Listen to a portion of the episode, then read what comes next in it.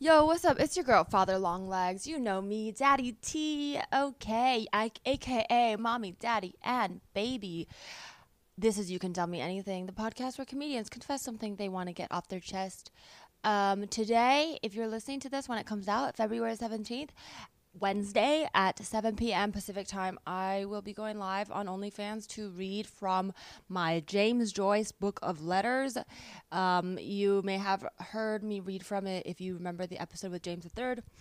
Um, it's just kind of a silly book I got because I read an article about these naughty letters he wrote to his girlfriend, and they're they're really like they're really raunchy, but they're fun, and I.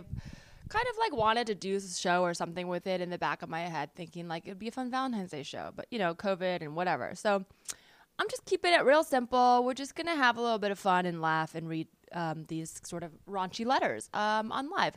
So you can follow me, Teresa Lee, on OnlyFans dot com. Um, if you're a confidant and you've never used OnlyFans and you know, you have doubts about it, you can email me. I'll give you a free uh, trial, month trial. But um, I'm new to it as well, and I'm I, what I've been told is there are a lot more creators joining it and kind of using it the way they like, creating their own space. So that's what I'm doing with it. I'm having fun. I'm doing weird. Wow, my oven literally just made a very scary noise. I don't know if you guys could hear that. I don't, it literally sounded like a ghost. I'm not going to erase this in case the ghost gets me. Um, but join, yeah, OnlyFans dot com slash Teresa Lee. Um, a lot of me confessing to uh, old feelings, reading old diary entries, reading old poems, you know, just having fun. Um, it's my emotional glory hole. So if, in case you're not aware, I've gotten rid of my Super Confident Newsletter. So that's basically taking the place, and I'll be doing more with it than I did with the Confident Newsletter um, because it's a wider audience. And yeah, that's it. These are the only announcements. I don't have many announcements today. Um, we do. Today's guest is Sofiya Alexandra. She's so, so funny. Love her so much. Um, she's taken over hosting the Comedy Quarantine show. Um, I, I believe the new name is Self Care. So I may pop up here and there on that show, but um, we had to pass the torch on. Just, you know, need, need a little switch of pace. Uh, love Sofiya so much. She does talk about some um, serious topics. So if you are triggered by uh, miscarriage or, you know, the idea of or that, you know, if that's a sensitive topic for issue for you, um, you might want to skip this one. Um, but, you know, I really appreciated her sharing her story, and thought uh, we had a great conversation. I hope you enjoy it. All right. This is Sofiya Alexandra. You can tell her. You can tell her anything. She's a real good listener. You can tell her anything. Yo, what's up? It's your girl, Father Longlegs. This is Daddy T. You know me, Teresa Lee. This is You Can Tell Me Anything. It's the podcast where comedians confess something they want to get off their chest or they've never told anyone. Really, it's loosened up since uh, the pandemic. Now I just um, talk to people I miss, and uh, we get into stuff. So I'm very excited to have on my show today. So, so funny. She has an album out called Father's Day, and you can actually buy earrings that say Daddy Issues. They're awesome. Uh, it is Sofiya Alexandra. Hello. Hey, I'm so happy to be here. Thank you for having me. Yes, I do feel like I've seen you um, more because of Comedy Quarantine this year. Like we we've like doing this Instagram show. I've like just interact with you more, I feel like, uh, than just seeing you around comedy, which is kind of a funny thing because I know I haven't seen anyone at all. But yeah, it's it's kind of wild. Yeah, I totally feel like we've had intimate conversations, even though they were on like Instagram Live in front of strangers. Yeah. But it does feel like, yeah, we've hung out more than we usually would, which is really nice. And I hope we hang out more when this is all yeah, over. Yeah, that is nice. Um, well, speaking of nice, I like to start by asking my guest for a good confession, just to start on a positive note. Um, it could just be like a short little humble brag or something you're enjoying lately. Is there something good you want to confess? Yeah, I've um, I guess I've become the lady Seth Rogen because I've really gotten into clay pots okay. lately. Whoa, wait, like like making them? Yes. That's so cool. So I don't have like a kiln and I don't throw. I do pinch pots, uh-huh. which you just shape with your hands. That's awesome. And uh, I make little pots for succulents. Aww. And I've also made some ring holders that look like tentacles. Whoa. Um, it's been really fun, and I forgot how nice it is to do things uh, without expecting anything out of it. Yeah, like the because so much of our creativity as comedians is like, that's so true. You're being creative, but you have to make sure you're being smart with your creativity, because like there is not an infinite amount of time to like, and oh my God, we all need work, and also we all want to like make it, quote unquote. So I feel like it's been really nice and freeing to just be like, this is a pot. That's awesome. I feel like in I feel like I've heard a lot of that, like um, people getting into crafts and stuff during quarantine. And I definitely uh, relate to the part where it doesn't have to be good. I'm sure yours are great, but I, I'm like painting really bad stuff. We talked about this right before this started, but I have an OnlyFans now for kind of that reason, like things that I feel I need to like talk about or get out there that I'm like, this will not, this will lower my batting average of funniness. So I need to put it in behind a paywall. I love that. Seriously, you weren't like, that's for Patreon, that is for OnlyFans. I just think that's so funny. Most people are like, my most sacred thing that I have to put behind a paywall is my hole. My and you're like, oh yeah, that's for me. Well, I just don't think I poetry. Can monetize. Uh, I mean, not. I'm truly. I know it sounds silly because I'm not saying it like a, I'm not hot. I know we were like joking about that, but it's like it's not a skill. Like it's. To me, it's a skill some people have. Then you have to put a lot of time and energy into marketing yourself for your body. And if I were to like, it'd be like an improviser doing stand-up, I feel. Like if I was just like, also look at my naked body, but watch my joke. Like it just, it, it just feels like kind of cheating the system in a way that doesn't benefit me or my audience. So that's why for me, I call them like brain nudes. Because they are things that I care about, but it's stuff that I'm like, I know I'm supposed to be filtering this. But if you want unfiltered, like, thoughts, they're here. Dude, brain nudes is fucking fire. Did you, do you have, like, a website or fucking merch or something? Maybe. Have I have a series on, on OnlyFans called Emotional Glory Hole, and I read, like, old diary entries and um, poems that I've written that are really cringy. But I also feel but a dude, need to get it out there. Brain nudes shirt, okay? It's the brain shaped like a butt. Come on. It's Yo, all oh my right God, there, that is Teresa. So great. You are the queen of merch. I might, yeah. I don't think brains are very sexy. Not like intelligence, but the the, the squiggly lines of brains to me have always kind yes, of visually, no. Me out. Um, but I love that. I love the um, the clay too, because uh, I don't know. It's funny that you said Seth Rogen, but I recently started following this uh, lesbian cl- potter on TikTok because she posted like a really thirst trappy one of her like doing making clay pots, and she's just like staring sultrily into the camera, and it's like The Weeknd's playing, and um I feel like that's a genre now. It's just like like hot lesbians making clay or making pots. And see, now I'm like mad because like I'm just crying. I'm no, like a sad bisexual no, that's exactly when I pot. Like, it's she's emotional. Like, oh, I'm sultry. Are, I'm no, like, I'm, no, I'm sad. Crying does not. Okay, first of all, I have to say that crying is keep not the, the opposite wet, first of, all. Of hot. Okay, you it, it's very hot to be an emotionally three-dimensional person, so i do i don't discount crying. I mean, I don't think hot, crying itself is hot, but I think being an emotional three-dimensional person is a good thing. I appreciate that, but you know, it cl- tears really do have their place in pottery because you have to keep keep the clay wet or it gets too dry, so oh you just let God. The tears flow right into the little pot. Wow, that's so beautiful. You feel like these are made with my tears. I mean, yo, that's really good marketing. Who's the queen of merch now, Teresa?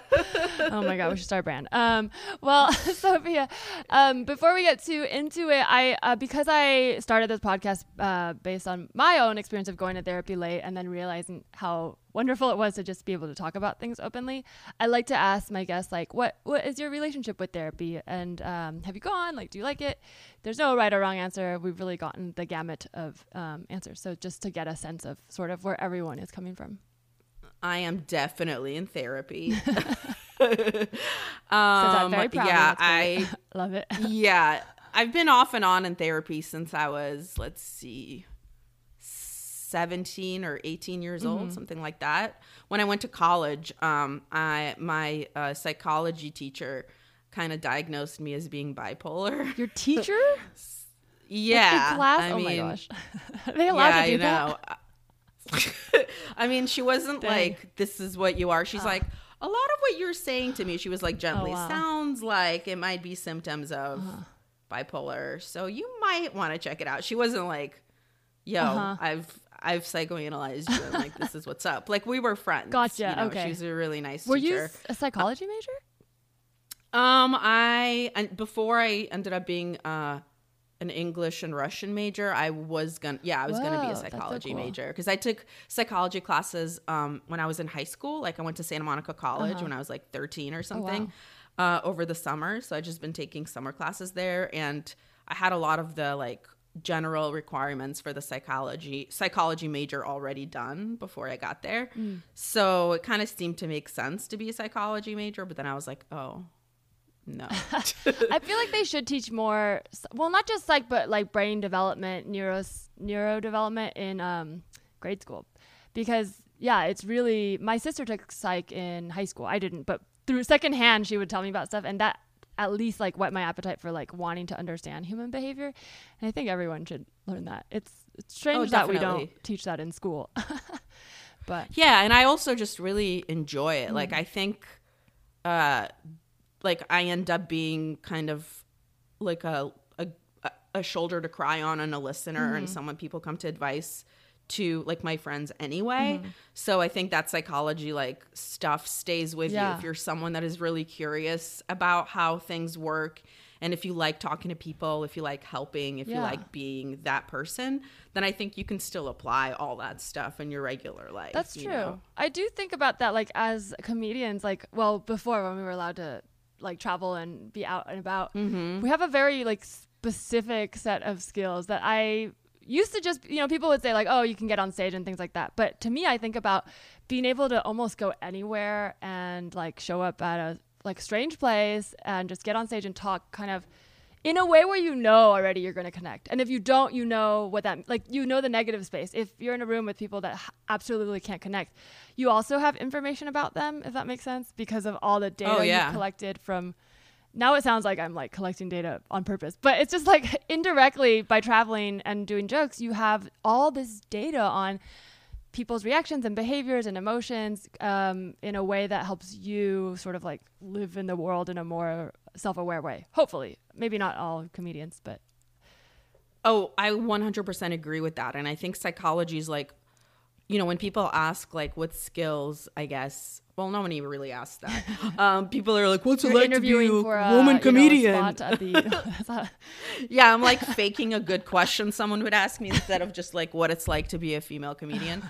Um, but yeah, if someone would ever have asked me uh, mm-hmm. about like what skills are involved in being a good comedian, I feel like so much of what we do is uh, be like different levels of good at a, a million things, but yeah. the things we do end up being really good at are salesmanship, you know, because uh-huh. all you, you do is sell yourself yeah. over and over again. I don't even mean like make flyers and get people to your shows, mm-hmm. which is obviously that. I mean, just a very simple way of understanding who you are, what yeah. your voice is, to be able to sell it to other people. And by sell, I don't mean for money. Yeah. I mean for people to buy your shtick, yeah, for people yeah. to buy into you. I mean it in that way. You have to have an sense so of like, identity. Like, even if you're, some people go into characters or whatever, so it might be a false identity, and that works too. But you can't just be like, I don't know, it's anything, because then you're like, what am yeah, I? Yeah, it's still at? a voice. Yeah. Even if it's a created voice, it's still yeah. like who you are in a different way. So I feel like that's a big part of what we do, salesmanship, and then another part is, of course, psychology, mm-hmm. because when you're in a room full of people, you have to be able to. Not only like what I think is fascinating is figure out the group dynamics for the yeah. night, which is like, what is the crowd yeah. and what is going to be my relationship with them? And then you have to v- figure out enough individual dynamics mm-hmm. where you can know who you can do crowd work with, know exactly when to engage someone, when to uh, tell them to shut the fuck up. Mm-hmm. You need to know who needs to be bullied, who actually just needs to be shown a light on for one second so they can feel special, and then they won't talk anymore because yeah. you'll shut them down. Like, you need to know how to approach so many different personality types. Yeah. Not to mention the very like, I mean, I'm, this is just talking about like a friendly crowd. What about when you go into a place yeah. and you very much know they don't really want you there, or you're really unusual for them? And you know, know how to diffuse that bomb mm-hmm. while still being true to yourself and making them have a good time and maybe learn something. Yeah. I mean, those are at least like ten different jobs I just listed that we did in one night, you know? I know. It sounds like a C I A job. It's kind of funny that you mentioned the go- going into a room where everyone hates you, because as you were saying that, I was thinking like, that doesn't happen as often, but I actually almost... welcome, like the ones where you're like, oh, they're just gonna not like me no matter what, because for whatever reason they decided, or they're having more fun hating the comedians. Sometimes that happens when you're like, the audience is having fun hating everyone. And in those times, I'm just like, it's almost more freeing, because I do just like, I'm not trying, I'm still being myself and doing my jokes and whatever, but and interacting. But at a certain point, you're almost like, oh, I know what buttons to press to get them to enjoy thinking that I'm not having fun. Versus like the worst is to me, like ugh, I'm going to use the Bay Area to, as an example, because I grew up there, but they're not, they're not all like this, but sometimes you get the audience that thinks they're a good audience and they really pride themselves in being like, I'm a good audience and I'm smart and I know things. And they're like there with their arms crossed, like impress me that I didn't get that, but you must be bad at jokes, that, that kind of thing. That's worse for me. I'd rather have an audience be like, ooh, we don't like you, Asian girl, versus like, I don't know. Was that woke? Like, like I feel like totally that is kind of the worst thing about L A audiences, is because they're so spoiled with how much good comedy they can see on any given night, mm-hmm. um, that their attitude going into a stand-up show is always impress me. Yeah. Versus when I tour, and I'm sure you experience this too, so many places you go, like if you go to Denver, if you go to um Atlanta, which is one I of my favorite it. places to do comedy, people are so excited yeah. to laugh. Yeah. And it is such a mind fuck when you come back to L A and you're like, oh, they're coming off being like, I saw Joe Rogan at the Comedy Store yesterday. What do you have? Well, speaking of being able to read the room and talk about things, Sofiya, I would like to ask you, is there anything you would like to tell me? Yeah, this shit's going to be lighthearted as fuck. Okay. Um, I have had... Um, not a lot of people know this, except for my friends. I've had three miscarriages in the last um, two years with three different surrogates. Wow, I'm so sorry. Thank you. Um, but it's also given me really like, incre- like incredible hmm. uh, view into like fertility mm-hmm. and um, not just that, but just like human experience, because yeah. I've never experienced um, loss like this. Mm-hmm. And it's also a really weird thing to experience loss through someone else's body. Yeah. Oh, so and, someone else. Um, okay, I got it. I understand. So, yeah. So like basically to give a little bit of a background, I um, I had breast cancer mm-hmm. a couple years ago. And um, because of that, my breast cancer, since my breast cancer was positive for estrogen mm-hmm. and progesterone, it means that Um, they had to block my body's ability to make those hormones mm-hmm. so that if there was even a little bit of cancer left anywhere in my body, it wouldn't be feeding on those hormones gotcha. to reoccur. So um, I've been in menopause mm. since um, I've had chemo and radiation and a lumpectomy and like finished my uh, like that part of um cancer treatment. Now for the next ten years, I am in menopause. I take wow. these hormone blockers. Gotcha. Because of that, um, I am not, it's not recommended that I uh, carry mm-hmm. a baby, because you have huge hormone influxes, obviously, mm-hmm. when you are pregnant. And um, there's a large chance that my cancer would come back. Gotcha. And kind of one of the worst things I can think of is having cancer and trying to be a mother. Yeah. I just don't, I wouldn't wish that on my child mm-hmm. and I wouldn't wish that on my husband and truly, honestly, on myself. Right. Um, so yeah, so uh, it's, it, it was a wild thing to kind of hear, because I was like, okay, but what, how high are the chances of the cancer coming back? Right. And my doctor was like, in the high twenties. Okay. And I was like, oh, and I was like, so like, but what if like I get my breast removed? She's like, no. Um, there's a high chance it would come back in like the bone or mm. an organ. So no, that's not really going to help. So H- that's when I had been, to say goodbye um, to that. Wanting to conceive uh, right before you got the cancer, or was it sort of tied into like timeline wise where? Yeah, great question. I didn't really think I wanted to have a child. Like, I was on the line, mm. or I thought, like, yeah, yeah, yeah, like, I'd want to have a baby, you know, at some like point. Like, down the road. Okay. Yeah, I was like, I'll know when I'm ready, mm-hmm. you know, like, whatever. Uh-huh. And then the second I got cancer and had to do, like, an egg retrieval before I started chemo, because mm. chemo damages eggs, mm-hmm. that's when I, like, immediately became a contrarian, and yeah. everything about me was like, okay, well, now I want, like, eight babies, yeah. so fuck yourself. So I don't know what that's called. Well, no, it almost sounds like, oh, it's weird, because I was trying to trying to get at this in a very unemotional cold quiz form online, and would you believe nobody answered it that way? Everyone read it as a math problem. But the idea is, like, it's not that you didn't want a baby. You weren't at the choice where you were at A or B yet. You you have like you had like infinity infinity possibilities, some of which involved a baby, some of which didn't. So you didn't actually go through and eliminate all of them yet. But then when all of the baby ones were eliminated, then you were like, well, hold on, I want to keep these three options where I have a baby and I have all the things I want. Because it's sort of that thing where we're told, like, if it comes down to it, I'll give it up for this and this and this. But then when you're asked to give that up before you get this and this and this, it it's different. And I don't think that's contrarian. I think it's just life. Like, you aren't always put up against the wall to choose between two things. And if you're asked, like, in a broad sense, you tend to pick what you think society will see you as, right? Like a career woman versus versus going around being like, I need to have a family, even if it's not your first priority. I mean, like, before my husband and I, like, got together even for real, mm-hmm. I told him, like, yo, like, I might never want to have a baby. And if I don't, like, mm-hmm. would that be a deal breaker for you? Mm.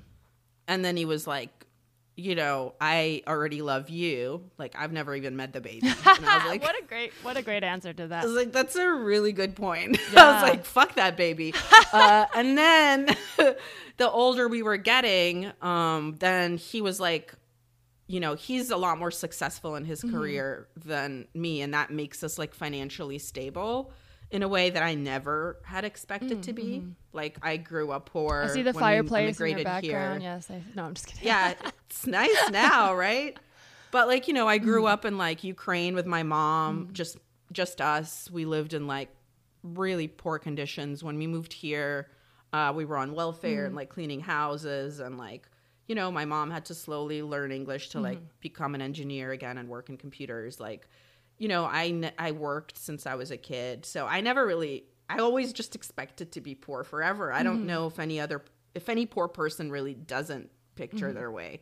Like, I know you can dream of a life where you're rich, but I don't mm-hmm. know if, if you grew up poor, you really sincerely can picture yourself not being poor. You have to have models. Yeah, it's that weird thing where – because I see it also – In a, I don't know what that looks like at that yeah, point. I don't know. Unless if that you have the sense. Best friend who happened to like do like you can see all the steps. It's it just becomes this like it, you're used to what you see, and in the same way, almost like tragically, I mean, you get people who are stuck in these like what they consider not doing well, like lower middle, but it's so they have so many resources and they're yeah. to really take advantage of everything they have, but because in their own little like bubble, they are at the lowest.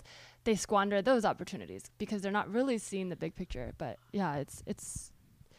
I mean, it, being being poor gets embedded in your in your brain mm. and body and coded in it in a way where like even when you're not poor, you your mm. responses are that of yeah. someone who grew up in being poor. So like you know, I like my husband, like I said, thankfully does uh, a nice. Like has a, it makes a nice living, mm-hmm. but anytime I get um, a ticket on my car mm. or some other like unexpected expense like that, that's my fault. Mm. I immediately get covered in sweat and I cry, mm. and that's before like I have to tell myself, "Hey, Sofiya, mm. you know this is past Sofiya responding. Like this is you know I immediately start calculating how many hours of work that yeah, ticket is." Wow. Like sixty-nine dollars. I'm like, that's two and a, three and a half hours of fucking work. Okay, fuck.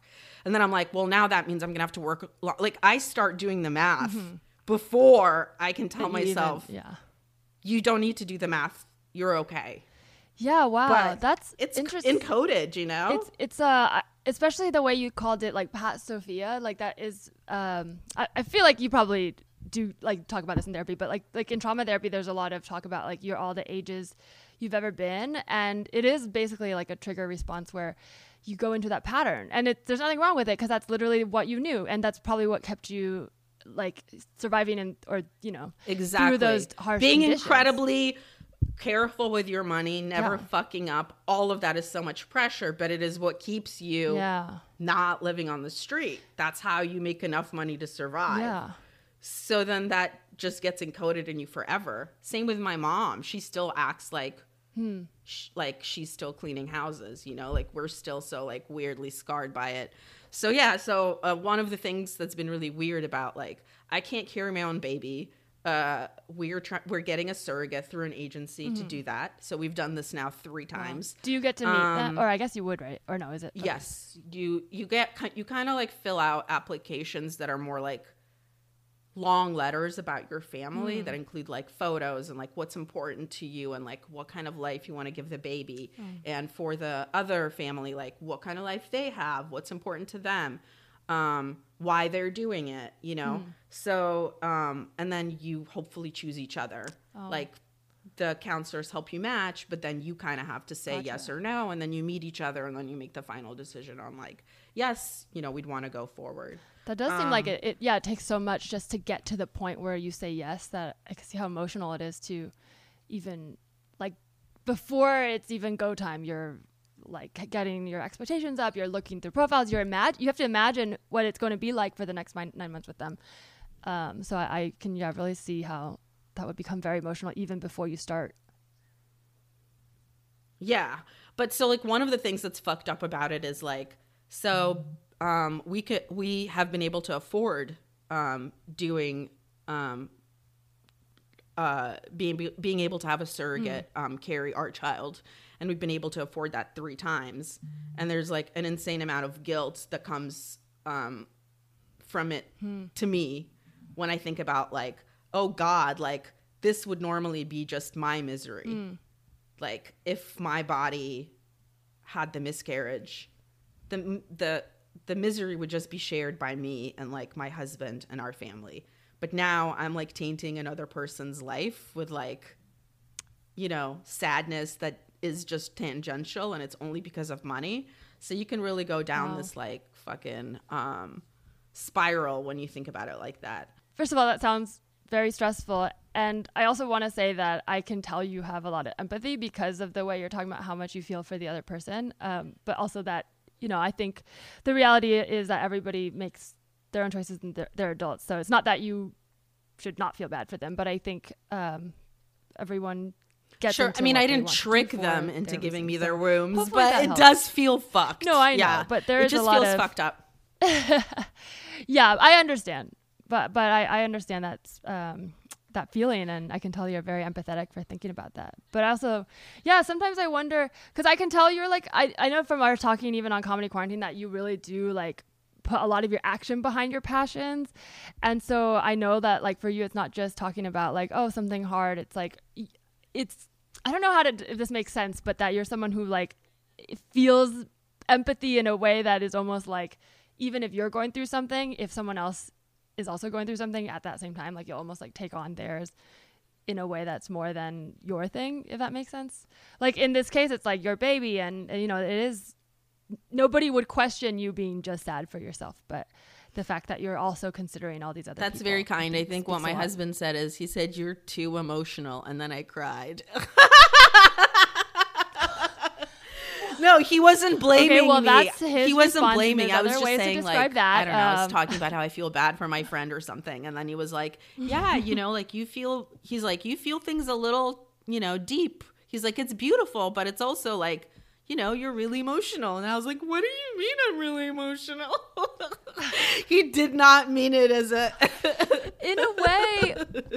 No, no, no. I know you didn't mean it like that, but in a way, those are both like, one is the more analytical response. Like they're both defense mechanisms, right? Like if, like we were talking about the ticket, like if someone does feel emotional but knows that they are, they might just start by seeing, using reason and logic. Um, and in a, I don't know if this is like a like a lighter or more optimistic way of looking at it, but in a way where you're talking about like wanting to become a mother, and a lot of people do want, you know, think about the idea of surrogate. Like, is it the same? It's not. You're not spending all that time. But I do think if you had any doubts, like the fact that you feel this much pain for the miscarriage in someone else's body, I think there should not be a shred of doubt that like you, this is your baby and you know, you're the mom, because it's this thing you share together and you don't feel disconnected. So I think if anything, you have this testament, like, no, you definitely sure do doubt it. Yeah. That, but you know, like, you know, people sometimes get to connect from like day one if it's inside their body, but yeah, you connect in a different way. Yeah. One mm-hmm. other thing that's been really hard is like you bond with the women, you know, and then you like, you have to break yeah. up with them at the end, essentially. So it's just like, I've been oh. with the same dude for like fifteen years and I just broke up with three women I really like. It's so hard. Damn.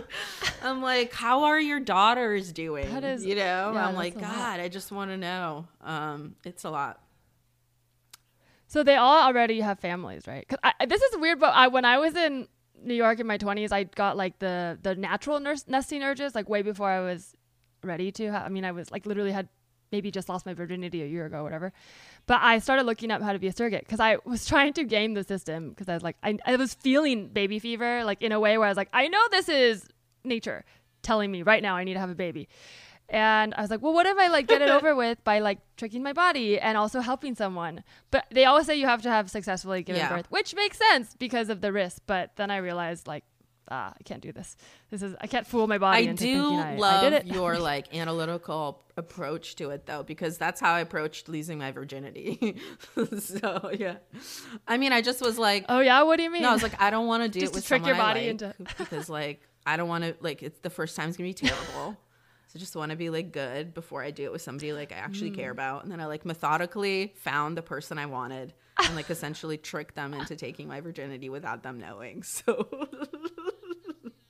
Wow, that is actually um the plot of a oh my Korean god drama really I watched, like oh, ten years ago. Yeah, I mean it's probably like for many reasons problematic now. Probably was then, but it was way more like of a Farsi kind of tone. But it was like this woman who was like very like she's like a businesswoman, independent, and very much at the time when like it's still Korea, so they were a little more traditional at the time.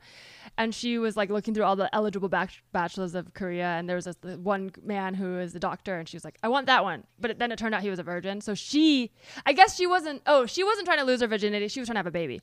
But then she was convinced she was going to try to have him be the dad accidentally. She was like, I'll just trick this man, how hard could it be? But he had saved himself. That is hard.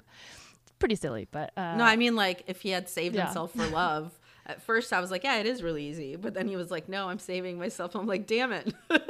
But then he was yeah they fell in and love, and of course in true Korean drama fashion they fall fall in love. Yeah, and then she gets cancer. Oh my god, so I just this realized is essentially that. Wow. My life Korean dramas are very strange, slightly rearranged.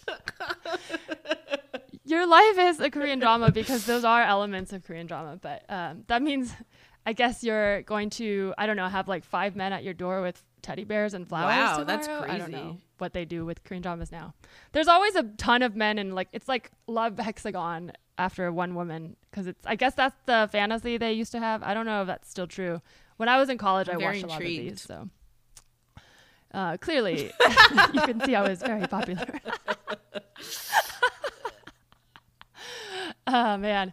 Um, uh, well, I, I could tell like this is all still very fairly new for you, but I know having gone through three, like, do you feel like after every time, like, have you, you were talking about like learning stuff, but what um, has changed for you in terms of like the process? I mean, I, I can't imagine going through that so many times, but also I know you and how strong you are. So I'm, I think um, anyone who has suffered or fe- feels like they can relate might maybe like your strength can help, because I think just knowing you and that you're here, it's like obviously you obviously you got through, but it's not easy. So I don't know how that um, sort of felt for, on your end. I don't know. I think like one thing that people might think is like you just guard your heart more after each mm. time that you have, you know, um a loss, but I didn't really end up doing that, and maybe I'm more sad mm. than someone else, but probably not. And I think that if I had closed my heart more, then like I imagine like what if um instead of miscarrying at like three mm-hmm. months, the baby was born and was my son. I wouldn't want to feel like for like the first mm-hmm. three months of his coming to be a person, I yeah. didn't want to love him. Yeah, wow, that's so powerful, but also so true. That's really what love is. It's, um, I mean, I, I'm like t- tearing up a bit because thinking about uh, just h- how hard, I I don't know if I fully learned it, but I know that's a lesson we're supposed to learn. It's like, if you truly want to be in that kind of love, you know, romantic, familial, anything, it's to be fully vulnerable and feel that you can be caught. And then that way, when you, like, if you do fall, you fall, but it's, if you aren't actually vulnerable, then you're catching yourself, then it's it's not the same, if that makes sense. It's like that paradox where, um, yeah, I don't know, man. You you said it better than I did, but I, I really feel that, and I don't know if it's something I fully have learned in my body. Yeah, but I, I think it's head, like, I mean, it's sense. just, it's an exercise in doing it. Like, every time I downloaded the Bump app, which is this app that tells you, you know, when you put in mm. like when you got pregnant, when your baby's going to be due, like what their sign is. Every day it tells you how big they are. Um, it's always in like fruit sizes or like candy. It's like, he's a Reese's Pieces. He's the size of an M on an M and M. Um, stuff like that. And, you know, and. Yeah. Aww. So did you know that it, uh, did you know it was a boy? Or how far along? Yeah. Um, it, all three of them were boys, you know. Um, You know that when you freeze embryos, because okay. that's what we did. Um, and they know the sex. And um, basically, it's weird. Before they're even born, before they're even anything, you already know they're boys. Wow. So, wow. Um, yeah, all three of them were boys. The first miscarriage was at about three months. The third one is at about three months. And the second one was um, more at like twelve days or so, which is called a biochemical pregnancy. But, like, who cares? I don't know. They were like, no, it's a different miscarriage. It's You're soon. Like, damn. But, yeah. Um, but downloading the Bump app, like, and every day looking at it and, like, thinking mm. about him and just all that stuff, like, yeah, it fucking sucks to delete it. It fucking sucks mm. to stop every morning when you reflexively reach to do it. It sucks yeah. not to have that ritual. You deeply feel its loss. But at the same time, like, the joy that I got from that is, mm-hmm. you know, also really was wonderful. And I know that probably a lot of people wouldn't want to go the route that I'm going. But, I mean, I was really happy to hear two of their heartbeats and to have Aww. all the little, um, all the little pictures and all that yeah. stuff. And I'm going to, um, you know, keep it all probably forever. So I don't want to feel like, Um, there would have been none of those hopes. Of course. You know, so yeah, uh, it sucks. Yeah, of course, because if you had numbed yourself, I mean, during it, and I, yeah, and I can tell, like, you truly, this, you truly are feeling this, which is a, in a way, like, it's, it's so sad, but it's almost like you, well, you said the opposite. If you were to numb yourself and not feel it, that would mean if it had come to term, you would have spent like half of it like tuning out and not caring, which yeah. is like, yeah, that's the, that's the kind of strength to be present, that you're aware of that, because I do think it's um, very tempting. Like we do, we do this on little levels that, of things that even don't even hurt us as much as something like, I can't imagine losing a baby, but I, I've done this for stupid things like not texting back fuck boys, you know, it's like, yeah, yeah, yeah. to just act like I don't care so that maybe we'll get married and he can be like, wow, remember that it was three months that you were a real bitch to me? That's really what did it for me. It's like, huh? Like at, at what point do you go, wait a minute, maybe the thing sh- shouldn't be the thing if it's, yeah. So I, I really admire that you're able to um, live in your truth, even though it's very hard. No, it's it's gross, truly, and it's ugly. But you and process, right? I mean, I I can only imagine that. I don't know what your processing um, routine is like, but I think this is something that I've learned in trauma therapy. But it's not that the thing itself is like, whenever I'm like, oh, I'm glad I went through this. I don't mean like, thank God it happened. But I mean, the fact that I did, I have to acknowledge because it's real. And then to actually process it to then get to a good place. But I think the not wanting to process comes out of not wanting to have it had happened, mm-hmm. and you can't actually erase that. And so if you do process it there, you find this strength that it seems like you're able to like try again because you wanted to, um, not because you were like stuck in a pattern, you know? And like, yeah. And I think it's also, there are like moments of lightness, you know, mm. you might not think, but like, you know, I, the first time we got pregnant, um, you know, I kind of went crazy and got like baby mm. clothes, even though it was way too early. And like a bunch of them are like boy related, which I'm not uh-huh. like a big gender person or anything. Uh-huh. Um, but you know, it's like a little onesie with like a mustache on it. It's oh. not that a girl can't wear it. You know what I mean? Yeah. But, you know, and then um, like I saw some that like I knew would mean a lot to Max, who oh. always wanted a little boy. So whatever. So I I bought some stuff that was boy yeah. related, uh, despite, you know, normally what, like, I'm not going to dress my baby in baby blue if it's a boy necessarily. That's not my mm-hmm. my game. But uh, I got swayed by some of that fucking cute boy stuff. And, you know, now I have a fucking closet I don't go into that has that shit in it, which you're like, wow, that's a sad dead baby closet. But how hilarious, because the one embryo we have left is a girl. So wow.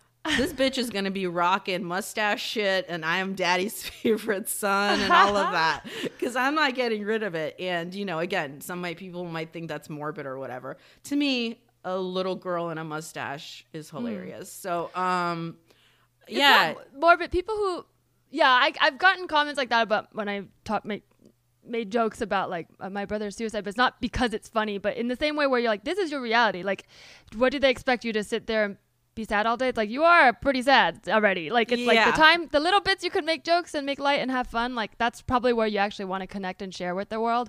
And that's when people hear you, and that's when they're like, wow, how could you make a joke? And you're like, I well, know, do you want to see me cry like twenty-four hours, or do you want to like hear the one joke I wrote today? Like, I'm like, I don't have a baby, could I yeah. have this joke please? Fuck yes. You're like, are you trying to? Yeah, oh my god.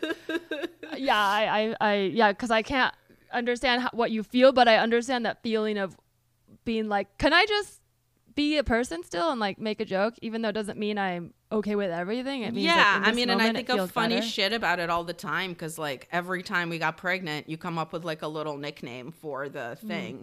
Mm. And the first one was Lil Bean, the second one was Lil Koala, uh, the Aww. third one was Lil Chooch. And I'm like, oh, I'm running out of things I can call them.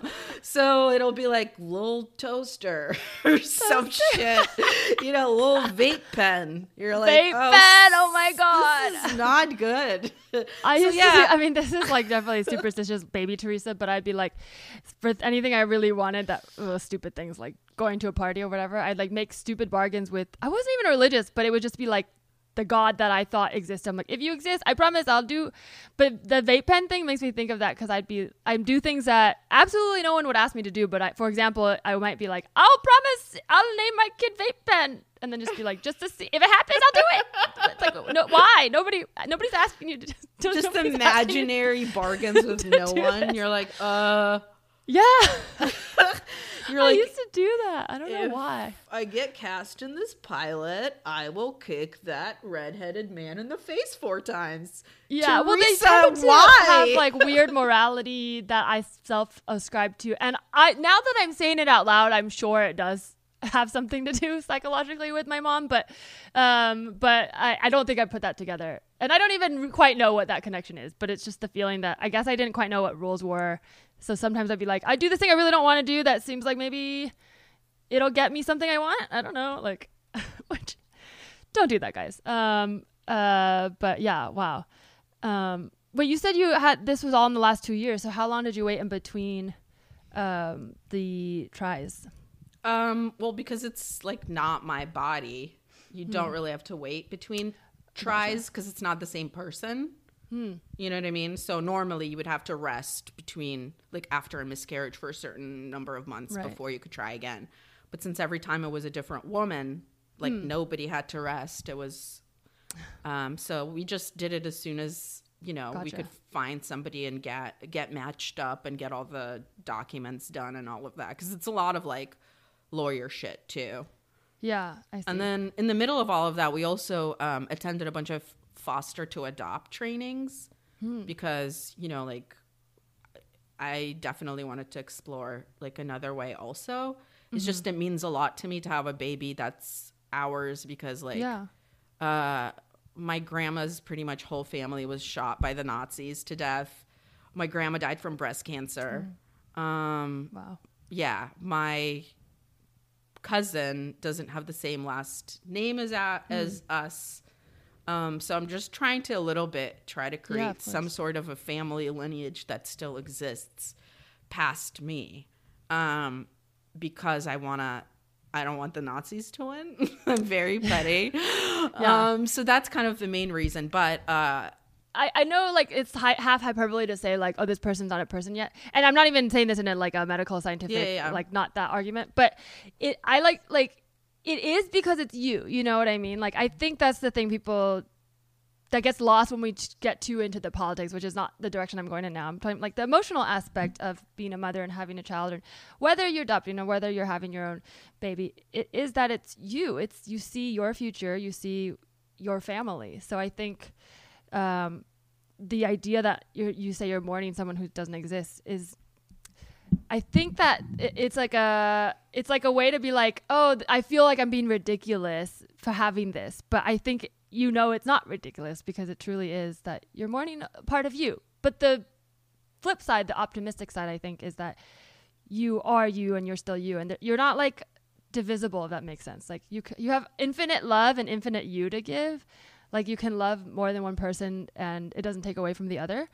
So uh, hopefully, I know it's really hard to lose things, but hopefully that helps to think it's not like you have a, like a limited supply of you. Like it is going to be hard every time, but when you do have another you, it's you fully. It's not like half you, you know? Does yeah. this make sense? I don't know. I've been thinking so much in terms of like the universe and singularity, and hopefully I'm not, it's not, this is like to me what's emotional, but sometimes my boyfriend is like, you sound like, like you have no emotions when you talk like this. No, I don't think so. I think you're, you sound like you totally have emotions, and you're like a deeply empathetic person yourself. Okay.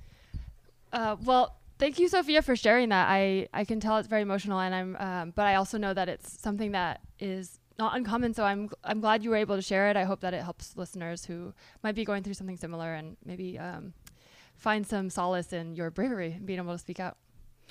Thank you for giving me the opportunity to talk about it. I've actually not really talked about it publicly at all. This is truly like a first time. Um, and um, I really hope that if anyone's listening and wants to reach out or anything, they feel totally comfortable to holler at me on social media.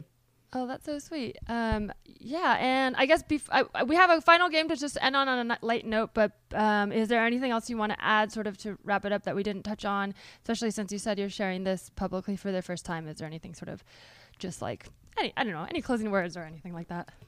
Nah, that's okay. it. um, dope. Well, uh, it's weird to go into a game, but I do like to, I wrote this game for you because um, I know you like crows, or you've been training crows. And I thought it'd be fun to have a specific game to you. So we'll end on this to just kind of have a fun little light note. But um, I don't know if you're still training crows. You were training crows, right?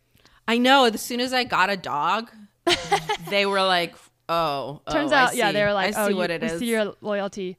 But the thing about crows, which you obviously know this, but for anyone listening who doesn't already know how smart they are, they're very intelligent and they recognize faces. And ever since I heard that, it made me realize, like, if you know something about an animal, like we should be thinking of animals like people, not people, but as living things anyways. But I know we don't, even I don't, you know, I've squashed flies without thinking twice, and I'm sorry, but also I'm not. But I, I know there's a better version of me out there, but I'm just trying to be honest in that I'm not like, I'm not like, hey, a, you know, I kill flies too. yeah. I'm just saying this to be like, cause it's going into this game is um, when I realized that they could see, recognize faces, it made me start seeing crows differently, because I thought, wait a minute, have I have we met before? Because if they recognize faces, it's not just like, oh, it's funny, they can attack me. It's like, this person, this crow might know me. Like, and if I don't know it, I'm at a disadvantage because this crow knows me. And if yeah. I act like, oh, it's just a crow, it's like, well, that's on me, not them. So it inspired this game because there's a, actually turns out a lot of animals like this. It turns out animals are probably all pretty uh, empathetic, and we just lied to our kids. But I'm going to read a trait of an animal, and um, and basically guess what it is. Um, some of these may apply to more than one, but I, I guess I'm specifically referring to one. Um, and then in the same way that I'm like, oh, it changes how I looked at crows, I guess let me know if this would change how you see an animal. Um, if you found out like think about just whatever, a crow or another animal that would change how you feel about them based on these traits. Okay, the first one is this animal actually has is able to learn how to use touch screens, like the same ones that humans use. Seals? No, that's a good guess though. Um, it is a mammal. And it is a mammal that, do you eat meat? Yes. That you probably eat. Oh, no. Sorry, I didn't mean it to be like that. I oh just realized. Oh my God, okay. Okay, okay, you know what? I'm sorry. It really, I mean, like, Isn't I just sometimes go Isn't too, it a pig? It is a pig. Sometimes I go too hard in the okay. truth, because it's like, I still eat them too. But I yeah, didn't no, mean it like delicious. that. I'm sorry. But yes. No, nothing Nothing has changed. Nothing has changed. Yeah, but it's, you know, but they can, they can, they can use touchscreens. Okay. Um, it would probably change the way I, like, speak to it in the wild, but I guess it, it's already on my plate. I'm going to eat it. Yeah. Um, this ki- this animal has gone out of their way to avoid hurting a human, even when it was difficult, such as walking backwards to avoid the human. Wow. That's really polite. Mm-hmm. It's a big animal, if that helps. Like a rhino? No, they charge. Why would they do that? Close, um, though. You're in the right. But it's not an elephant. It is an elephant. It is? Yeah. Well, because elephants, they've also stampeded. They have. I f- don't know if they're stampeding to intentionally hurt a human. Oh, like not on purpose? I thought that they did it on purpose, I guess. They may, but they've also been observed to specifically avoid when they see a human in their path. This is interesting, too, because really this nice. makes them more complex. Just like humans go out of their way to kill humans, humans also go out of their way to save humans. Maybe they're not monolithic. Wow. Hmm. I fucking love elephants. They're yeah. they like they cry. They yeah, they sing like uh, mourning songs for their yeah. dead. It does make me see them differently. Not that I see them anyway, but if I were to see one, knowing that they're not all just blanket empathetic and not all just blanket vengeful makes me kind of go, oh, depending on how I treat this elephant, it will treat me differently. Like I will be, be hella polite. Yeah, yeah, yeah. It, always, like, especially, but there will be like bowing. Yeah. um, okay, this one, similar but based on the community, if two of them of the same type of animal experience pain together, their pain level actually increases versus if it's individual. Jeez. Are they in the sea? No. Okay. They're small. Uh, do I like them? I don't know. They're elephant don't like them in cartoons. Mice? Yeah. I was gonna guess mice. mice, but then I was like, why? We should. We would probably know that about mice, but I guess. Yeah, they've te- so they've tested that when they're like, and it's actually pretty, I guess, shitty that we're doing this to them. But I guess, how much evidence do we need that animals feel pain? I don't know. Um, how much pain are we inflicting on these mice? They're doing like shocks and stuff, and then they show that the level goes up when it's two together versus one by itself. The more oh, I think about so it, the more I'm like, can we just start from a place where we think they feel and then go backwards? Like, why do we? But also, like, why do we need to know that about the mice? I don't know. Like, it seems oh, like we so can't even the better agree to that torture you with. Like we don't like we can't even agree that, that humans feel pain. So, you know, it's like yeah, come on. Uh, okay, well, uh, I'll end on this final one. This one's a little lighter and it's cute. Um, this animal experiences jealousy, and in this specific case that they found, um, they used a stuffed animal that looked like this animal, and then they did other objects. But when it was the stuffed animal versus like the human paying attention to the stuffed animal, this animal got way more jealous than when it was like just random objects. Was it a dog? Yes. Yeah. It's a dog. I know. And I've seen this in person too, because my mom once had a little stuffed animal dog in front of her dog, and he went ballistic. Like he, I think he was like in love with it and wanted to be its friend. But then we put it on a shelf and he kept trying to look at it. And then she got mad that we were like playing with it. And she was like, she threw it away because she was like, you're being mean. Which she was probably right. But we were like, he likes it. So sometimes they feel jealousy. When I pet another dog in front of my dog, my dog will like try to get under my hand because she's like, "Hey, I'm here too." That's I'm my like, hand. That's my like, bitch. Mine. You didn't even care about me five seconds ago. That's so funny. Oh man, oh, dogs are so cute. We don't deserve them. Nope. Uh, Sofiya, where can people follow you, find you, watch your comedy, all of that? Uh, you can find me at the Sofiya, S O F I Y A, on Twitter and Instagram. And you can find my album Father's Day anywhere that you buy stuff, please buy it instead of stream it. But if you're broke, you can stream it. Buy Sofiya's album um, and follow her online, and follow this podcast at Tell Me Anything Pod, and follow me at Larissa T on Twitter and Instagram. Oh, Thank wait. You. I oh, forgot. Yes. Sorry. Oh, yeah. I also have two podcasts, one about love and sex yes. around the world called Private Parts Unknown, and another one about ninety day fiancé called four twenty day yeah, Fiancé. four twenty day fiancé. I so love check that. Check them out. With Miles Gray. Um, yes. Thank you so much, Sofiya. Thanks for having me.